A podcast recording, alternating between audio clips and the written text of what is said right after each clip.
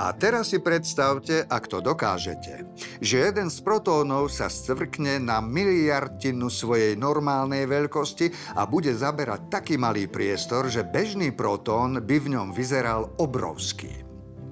Potom do tohto drobnučkého priestoru natlačte asi 30 gramov hmoty. Výborne, ste pripravení na budovanie vesmíru. Toto bol úryvok z našej dnešnej knihy dňa.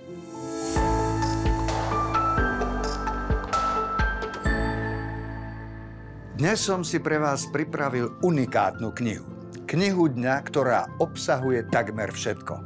Má vyše 500 strán a bola ocenená cenou anglickej Royal Society ako najlepšia vedecká kniha pre neodbornú verejnosť. A to už teda niečo znamená.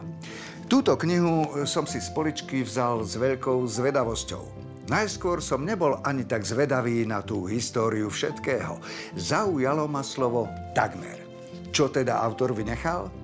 Po prečítaní prvých strán som na to celkom zabudol, lebo mi naplno došlo, že v podstate obsiahnuť históriu takmer všetkého je takmer nemožné. Bill Bryson ma zobral na dýchberúcu púť.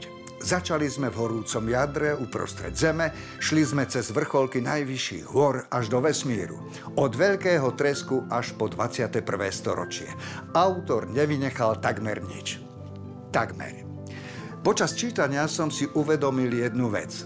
Celá táto púť má na svedomí celkom dobrý výsledok, ľudskú bytosť, lebo história Zeme a všetkého, čo s tým súvisí, speje k našej vlastnej existencii.